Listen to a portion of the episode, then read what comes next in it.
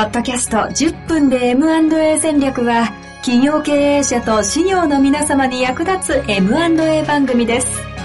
経営のリアルな現場で実践するための知恵と知識をお届けいたします。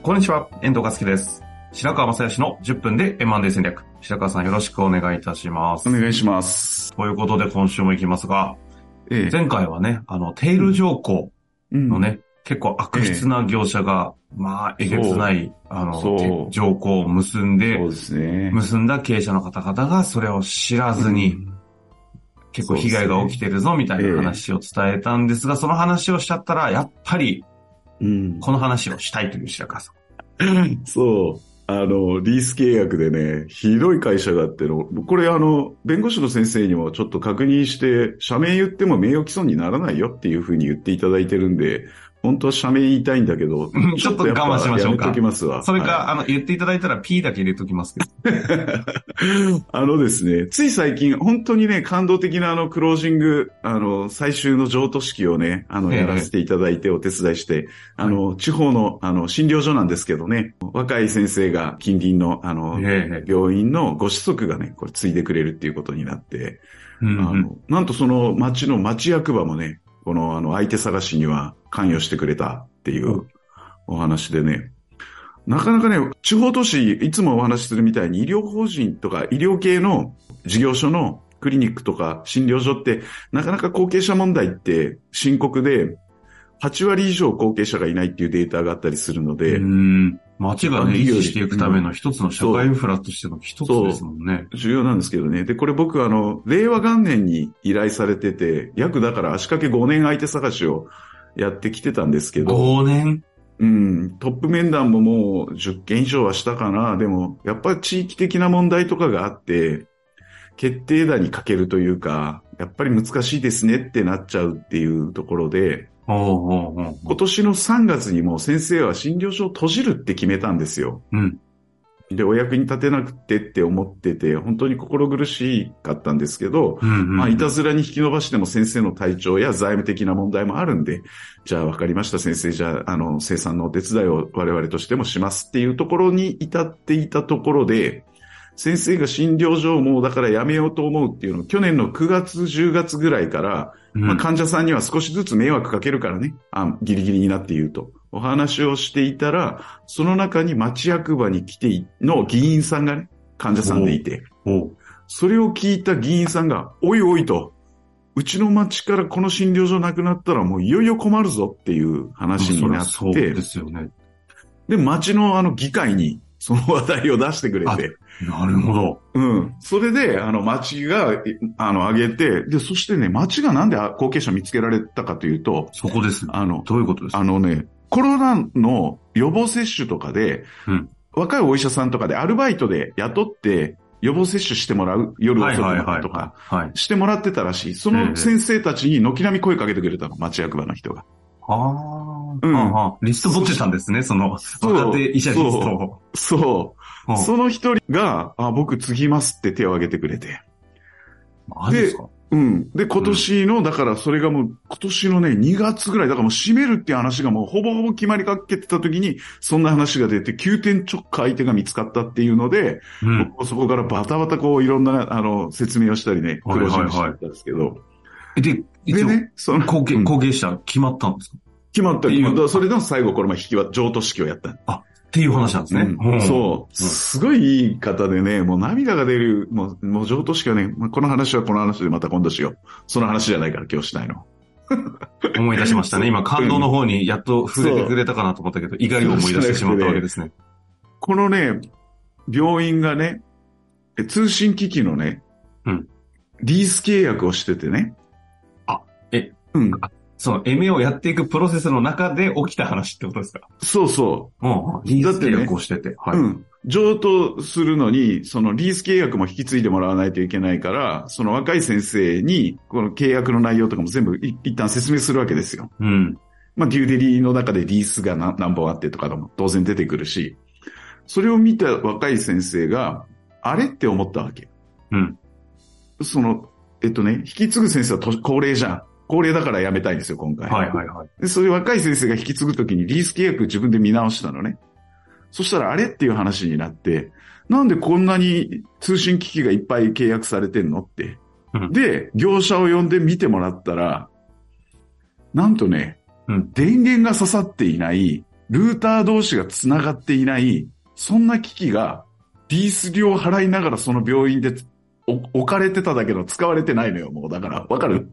ほうほうほう。で、その契約をしたのが去年の9月とかなのよ、リース契約。結構最近ですね。うん。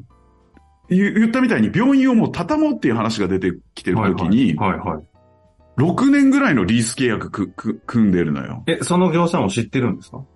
そうよ、その業者にもう畳むって言ってるんだもん。あ、そしたら前提で、うん でもね、もうその時の話をいろいろ聞いてもらう。だからもう、うんどんどんどんどんヒートアップしてくるけど、これね。その先生に、いや、これ繋がないと電話が使えなくなりますよと。はいそのの残り何ヶ月でも。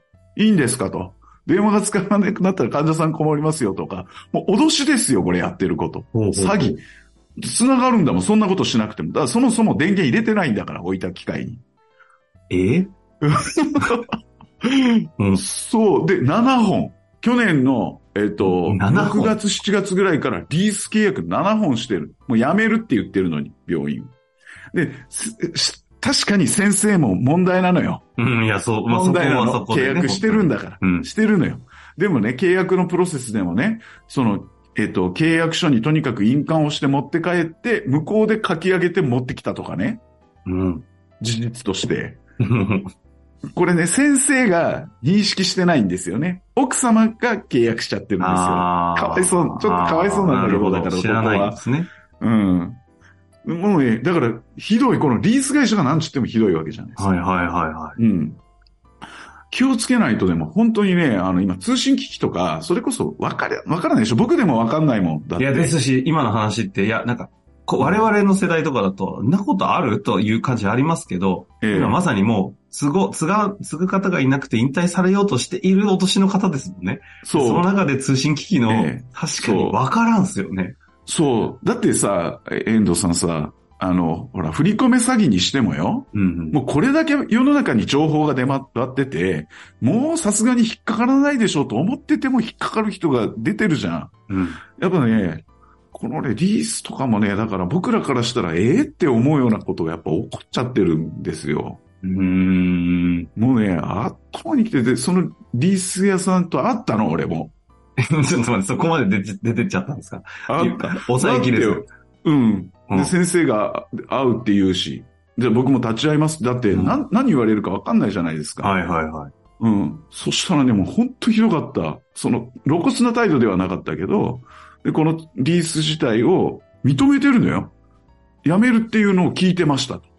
もう3月で。ううん。で、でえっと、そここれを先生とも合わずにリース契約を巻いてますっていうのを認めてる。うんうん。うん。でも、うんあの、契約なので、リース料は残り残債全部合わ合わせて払ってください。これ1000万ぐらいあるんだけど。開き直りうん。うん。だから、ここれあある意味ね、うん。あの、あある意味ね、あある意味、こう、うんじゃあ、な、いくら、いくらぐらいの折半にしましょうみたいな話が出てくるのかなと思ってた。まあ、半々なのかわかんないですけど、そこは先生がどこで納得するかなと思ってたんだけど、もう一切それも認めません。こっちに、あある意味契約巻いた以上、費はありませんので、残債全部払ってくださいっていう話。ヤクザやん。うん。で、これちょっと今もう訴訟しようねっていう。先生もあの、引退して、あの、時間もできたし、うん、別にあの、ちょっとね、あの、腰を据えてやりましょうかっていう話に今なってるんだけど、いやー、う MA のプロセスでポロ、そういうの出てくるんですね。もう全く。別の話じゃないですか。のそう、別の話なんだけど、うん。でもね、これ聞いてる皆さんもね、本当は社名言いたいけどね、まあ控えるけど。我慢してください通信系のところっていっぱいあるから、でも、全国区でやってるところなんですよ。ある程度大きい会社のところで、うんってことですね。まあ担当者が、うん問題だったのか、まあいろいろあるのかもしれないけど、会社がやってるとは思えないぐらい大きい会社なんですよね。はいはいはなので、ぜひね、皆さんももう一回リース契約見直してあげるとか、周りにいたらお、お父さんお母さんでもそうだし、あのぜひしてあげてほしいなと思いい。いました。や、でも今話を聞いて MA というかね、第三者承継って観点でいくと、やっぱりその第三者承継をしようと思った時に、じゃあ自分のか会社はどれだけの価値があるのかとか、うん、どういったその問題を抱えてるのかっていうのを見るきっかけになるじゃないですか。ええあ、じゃあ、思った時に今まで見てなかった、その労働問題だったり、そのええ就業規則を見直すも含めて、ええって言った時に、今みたいに、なんざこのリース契約はみたいなものとかは、確かに、きそうっ。かけとしていっぱい出てきそうですよね。そうですね。まあ歴史がある会社であればあるほどそういうことって起こり得る可能性がああうんですよね。うん。なるほど。もう、白川さん、あの、怒り爆発させきれずだと思うので、逆にフラストレーションになってないかと、心配はありますが、うん。そう。最後にやっぱねメッセージをいただけますか？いや、だから、あの、リース契約にはご注意を。違う違う。そんな部分的な話じゃなかったんですけど。それは間違いありませんが。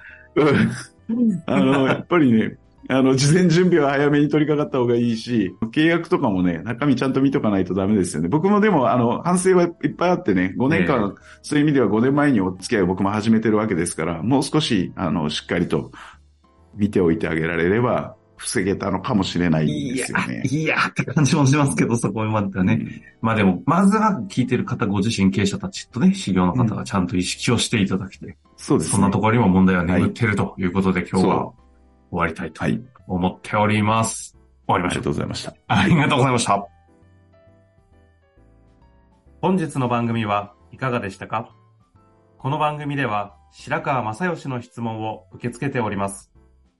番組内の URL からアクセスして質問フォームにご入力ください。たくさんのご質問お待ちしております。